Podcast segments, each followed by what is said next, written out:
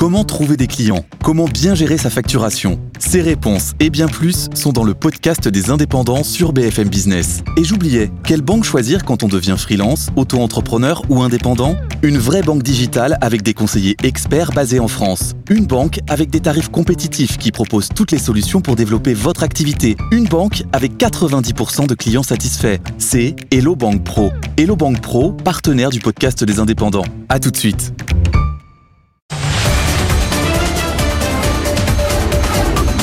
Good Morning Business. Le débat.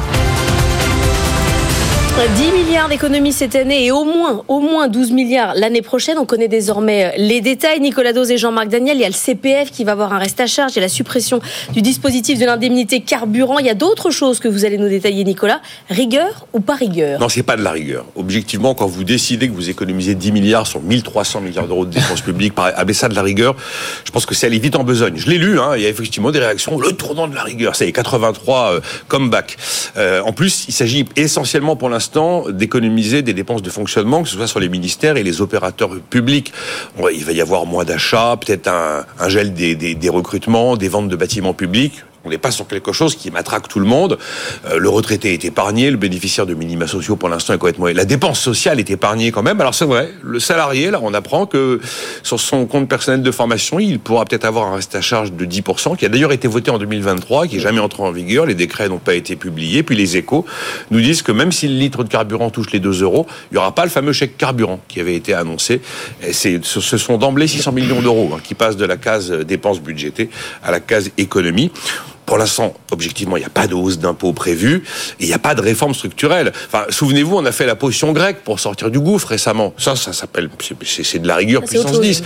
Et j'ai repris le tournant de la rigueur de mars 83. On y trouvait quoi? 15 milliards de réduction de dépenses publiques, 4 milliards d'économies pour le régime de sécu, 7 milliards de réduction des déficits des entreprises publiques, 2 milliards pour la réduction du financement des collectivités locales. On relevait le tarif des plein de tarifs publics, on mettait une taxe sur l'essence, on augmentait de 1% l'impôt sur le revenu il y avait une vignette sur les alcools et sur les tabacs. Ça, c'est de la rigueur. Et il y avait une entrée en vigueur d'un forfait hospitalier de 20 francs par jour. Là, quand on annonce ça au, mois de mars, le 21, euh, oui, là, il y a quelque chose. Non, objectivement, ce qui nous a été annoncé hier, euh, j'appelle pas ça de la rigueur. Alors après, il y a une critique qui peut être recevable. C'est de se dire, est-ce que c'est le moment d'appuyer sur le frein alors que la croissance ralentit mm. Est-ce qu'il ne faut pas mener une politique contracyclique? Quand vous prenez les nouvelles règles budgétaires en Europe, elles sont très strictes sur l'évolution des dépenses, sont beaucoup moins strictes sur l'évolution du déficit. Qu'est-ce qu'il faut privilégier? Mm. La trajectoire prévue de dépenses ou le déficit Et d'ailleurs, France Stratégie en 2016 avait euh, sorti une note en dénonçant justement ce tournant de la rigueur et considérant que ça avait été une politique complètement procyclique. Voilà. Après, j'attends aussi un autre chiffre qu'il faudra éclairer. Est-ce qu'on est sur 10 milliards bruts ou 10 milliards nets? Parce que est-ce qu'on est sur 10 milliards nets qui prennent en compte euh, les 400 millions d'agriculteurs, les 500 millions de eh l'hôpital public, euh, les crédits qu'on vient de d'annoncer concernant l'Ukraine ou encore ce qu'on a débloqué pour l'hébergement d'urgence. Si c'est du brut ou du net, c'est pas non plus la même donne à l'arrivée. Hein. Alors Jean-Marc, qui aime les cycles, va peut-être tout surprendre en disant que oui, c'est de la rigueur, il faudrait pas, il faut pas, en, période effectivement où l'économie se retourne, il faut, il faut pas justement serrer le frein. Oui, je pense que c'est inopportun en termes de ah. déficit par rapport au déficit conjoncturel. Effectivement, on est dans une situation où le cycle réclame un déficit conjoncturel. Néanmoins, il faudrait prendre des mesures qui soient des mesures. Il veut du Macron, hein, il veut des Macron supplémentaires. Mais ce que je veux, c'est qu'on fasse, en revanche, des réformes structurelles. Dans la rigueur telle qu'elle a été décrite, les sommes en question qu'a annoncé Nicolas, c'est des, c'est des francs. Et donc, si on les convertit en euros, des francs, oui, c'est beaucoup moins.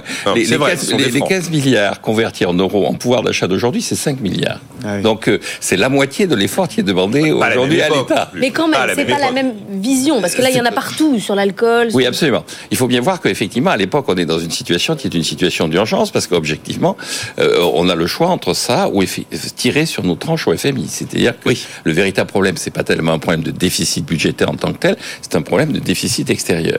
Et on est dans la même situation aujourd'hui. La différence par rapport à l'époque, c'est que euh, y avait le SME et le franc, donc euh, on n'était pas protégé par l'euro. Et là, on est protégé par l'euro. Grosso modo, on vit au crochet de la génération future avec la bienveillance des Allemands. Donc il va falloir réagir. Il y a un moment où ça devient insupportable.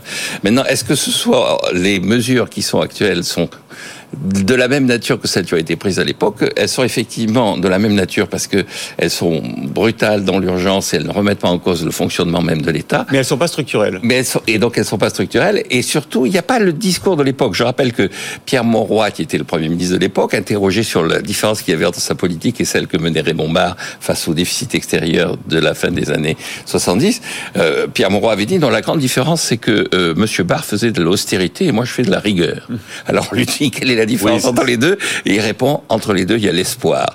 La rigueur, c'est l'austérité plus l'espoir. C'est génial. Bon, et donc, il n'y a pas ce discours, on a perdu ce lyrisme, on a perdu Ouais. cette capacité, effectivement, à essayer Ouais. de, à, de- faire, à faire comprendre. et à faire comprendre aux gens. Donc il y a une espèce de, de, de vision totalement technocratique où Ouais. on tombe là-dessus. Et la, la dernière remarque que je ferai, on est dans la zone euro et donc il y a aussi parmi les éléments qui jouent par rapport à l'époque le fait que nos partenaires sont plus exigeants. Je rappelle qu'il y a quand même six pays l'année dernière.